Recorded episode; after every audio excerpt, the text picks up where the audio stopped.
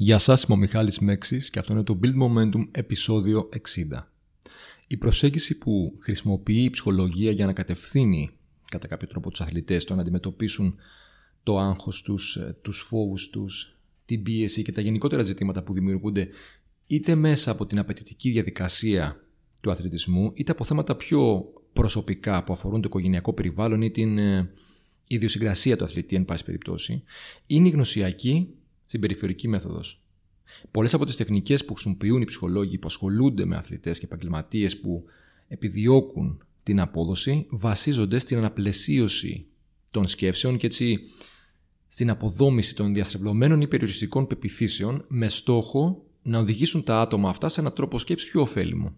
Έναν τρόπο σκέψης που θα τους βοηθήσει να διαχειριστούν καλύτερα το άθλημα ή το επάγγελμά τους. Φαίνεται λοιπόν ότι η γνωσιακή συμπεριφορική μέθοδος έχει ικανοποιητική εφαρμογή και αποτελεσματικότητα. Χωρίς αυτό να σημαίνει βέβαια ότι δεν υπάρχουν και άλλες αποτελεσματικές μεθόδοι.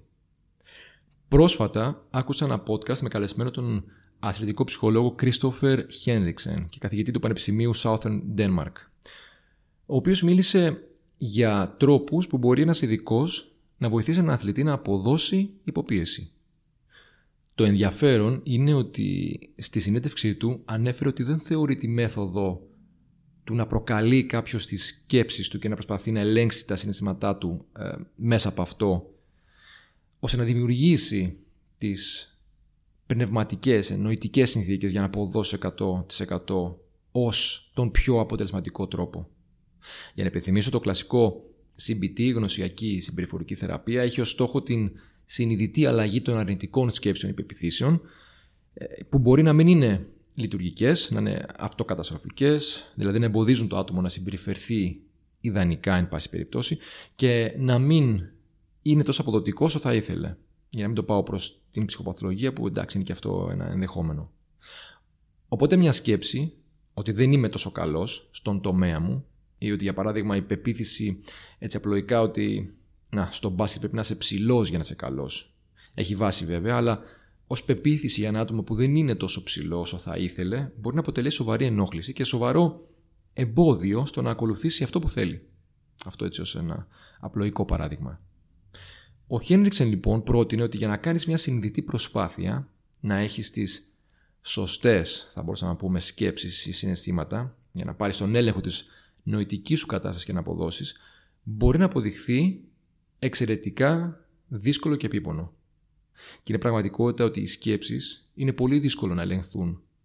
Σίγουρα πιο δύσκολο από τις ε, συμπεριφορές. Ανέφερε λοιπόν ότι πολλές φορές την προσπάθειά του αθλητής ή ο performer να κατευθύνει τις σκέψεις του οδηγείται σε μια σπατάλη ενέργειας η οποία θα μπορούσε να φέρει καλύτερα αποτελέσματα αν εστιαζόταν στον στόχο και πραγματικά στο τι χρειάζεται να κάνει εκείνη τη στιγμή για να πετύχει. Και αυτή η απόδοση σχετίζεται με το πλάνο, με το όραμα που έχει ο αθλητής και με την στρατηγική που θα πρέπει να ακολουθήσει. Οπότε έθεσε το εξής ερώτημα. Είναι προτιμότερο να εστιάζει κάποιος στο να αλλάξει τις σκέψεις του, οι οποίες σίγουρα έχουν αντίκτυπο στην απόδοσή του, ή να τις αποδεχθεί ως κάτι που υπάρχει και είναι εκεί, και αντί να αλλάξει και να κατευθύνει αυτές τις σκέψεις, να κατευθύνει την εστίασή του προς τον στόχο και την παρούσα κατάστασή του να το επαναλάβω λίγο αυτό, είναι προτιμότερο να εστιάζει κάποιος στο να αλλάξει τις σκέψεις του; Ή να τι αποδεχτεί ως κάτι που υπάρχει και είναι εκεί και αντί να αλλάξει και να ανακατευθύνει αυτές, να κατευθύνει την εστίασή του προς το στόχο και την παρούσα κατάστασή του; Είναι λοιπόν αναπόφευκτο να έχεις σκέψεις θετικές, αρνητικές κτλ. Αλλά είναι σημαντικότερο το τι επιλέγεις να κάνεις εκείνη τη στιγμή. Ποια θα είναι η συμπεριφορά σου εκείνη τη στιγμή, παρά το αν θα μπορέσεις να διαχειριστείς τις σκέψεις σου. Με την πραγματική αποδοχή λοιπόν των σκέψεων που γυρνάνε στο μυαλό, όποιες και αν είναι αυτές, δίνεται χώρος στο άτομο να εστιάσει και να δώσει ενέργεια στη συμπεριφορά που απαιτείται για να βγει το αποτέλεσμα. Και εδώ έρχεται η μέθοδος της αποδοχής και δέσμευσης, μια τεχνική που σχετίζεται με τη γνωσιακή συμπεριφορική μέθοδο, αλλά έχει διαφορετική προσέγγιση και διαφορετική δυναμική. Για να γίνει πιο κατανοητή αυτή η μέθοδος, ο Κρίστοφεν Χένιξεν έδωσε το παράδειγμα του οδηγού λεωφορείου. Σε αυτό το υποθετικό σενάριο, ως οδηγός ενός λεωφορείου, πρέπει να πας από την έναρξη της διαδρομής στο τέλος της διαδρομής. Κατά τη διάρκεια αυτής υπάρχουν διάφορες στάσεις στις οποίες ανεβαίνουν και κατεβαίνουν επιβάτες. Μπορεί ένας επιβάτης να ανέβει στάση 5 και να κατέβει στην στάση 8. Αυτοί οι επιβάτες μπορεί άλλοι να είναι ευχάριστοι, να μιλούν ευγενικά, να παρακινούν και να χαιρετάνε τον οδηγό. Άλλοι πάλι μπορεί να είναι δυσάρεστοι, να φωνάζουν, να τσακώνονται μεταξύ τους. Αλλά ο στόχος σου εσένας οδηγός είναι να φτάσεις στο τέλος της διαδρομής. Οι επιβάτες θα ανεβαίνουν και θα κατεβαίνουν. Αλλά μόνο εσύ έχεις την υποχρέωση να φτάσεις ως το τέλος. Σε αυτό το παράδειγμα, οι επιβάτες είναι οι θετικές αλλά και αρνητικές σκέψεις και το τέλος της διαδρομής είναι ο στόχος. Σαν αγώνα, στη δουλειά, στην σχολή. Οπότε, αν ως οδηγός αρχίσεις να τσακώνεσαι με τους ε, επιβάτες ή να μπαίνεις σε έντονο αντίλογο κτλ., το μόνο που μπορείς να καταφέρεις είναι να αποσπάς την προσοχή σου από αυτό που έχει πραγματικά σημασία. Και αυτό είναι η οδήγηση του λεωφορείου η οδήγηση του λεωφορείου και το τέλος της διαδρομής, το τέλος της βάρδιας. Με αυτό το παράδειγμα, λοιπόν, δίνεται έτσι μια εικόνα στο πώς μπορεί ο αθλητής, γενικότερα ο εργαζόμενος, ο, ο μαθητής, ο οποιοδήποτε έχει μια πρόκληση και αντιμετωπίζει περιοριστικές σκέψεις, να διαχειριστεί την κατάσταση μέσα από τη μέθοδο της αποδοχής και δέσμευσης. Αντί λοιπόν να σπαταλήσει ενέργεια στο να τσακωθείς με τους επιβάτες, μπορείς να παραμείνεις ατάραχος στο τιμόνι και να αποδεχθείς την ύπαρξή τους ως μια κατάσταση η οποία δεν είναι fixed, αφού οι επιβάτες αργά ή γρήγορα θα αποβιβαστούν σε μία από τις τάσεις που θα κάνει το λεωφορείο. Αυτό, σύμφωνα με τον καθηγητή, δίνει μια τεράστια ανακούφιση στο άτομο που ουσιαστικά απελευθερώνεται από μια μάχη που πρέπει να δώσει. Ωραία αυτά, αλλά πώς λειτουργεί η μέθοδος της αποδοχής και δέσμευσης; Περιγραφικά, η αποδοχή είναι ουσιαστικά η αναγνώριση Της ύπαρξης των ε, αρνητικών καταστροφικών σκέψεων και συναισθημάτων και η απόφαση να τις υπομείνεις ως μια νοητική κατάσταση όσο επίπονη και ενοχλητική μπορεί αυτή να είναι. Όμως για να μπορέσει κάποιος να υπομείνει την ύπαρξη τέτοιων σκέψεων θα πρέπει να υπάρχει και ένας πολύ σημαντικός λόγος.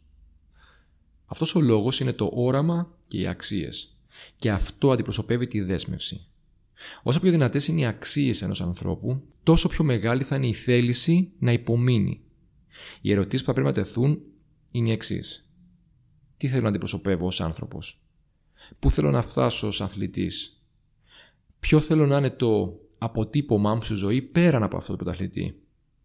Η απαντήση σε αυτές τις ερωτήσεις έχει φανεί ότι δίνουν στους αθλητές το κίνητρο να δεσμευτούν. Σε τι; Σε μια συμπεριφορά που θα οδηγήσει στην επίτευξη του στόχου ανεξάρτητα από τις σκέψεις που μπορεί να υπάρχουν.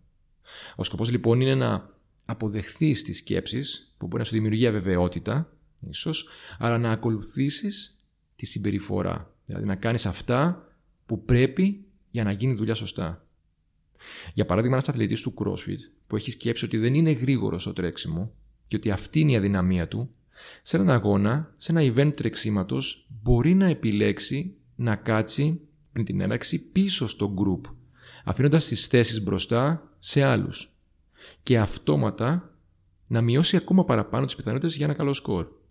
Το ζητούμενο για τον αθλητή αυτόν είναι να ξεκινήσει μπροστά στο group και να μην σαμποτάρει τον εαυτό του. Και ο στόχος για κάποιον προπονητή ή αθλητικό ψυχολόγο είναι να κατευθύνει την συμπεριφορά του αθλητή προς το καλύτερο αποτέλεσμα. Στην περίπτωση της αποδοχής και δέσμευσης, ο αθλητής οφείλει να παραμείνει και να διεκδικήσει μια θέση μπροστά στο group, ανεξάρτητα από το ποιες είναι οι σκέψεις που ενδεχομένως να το βασανίζουν. Θα κλείσω το παράδειγμα αυτό.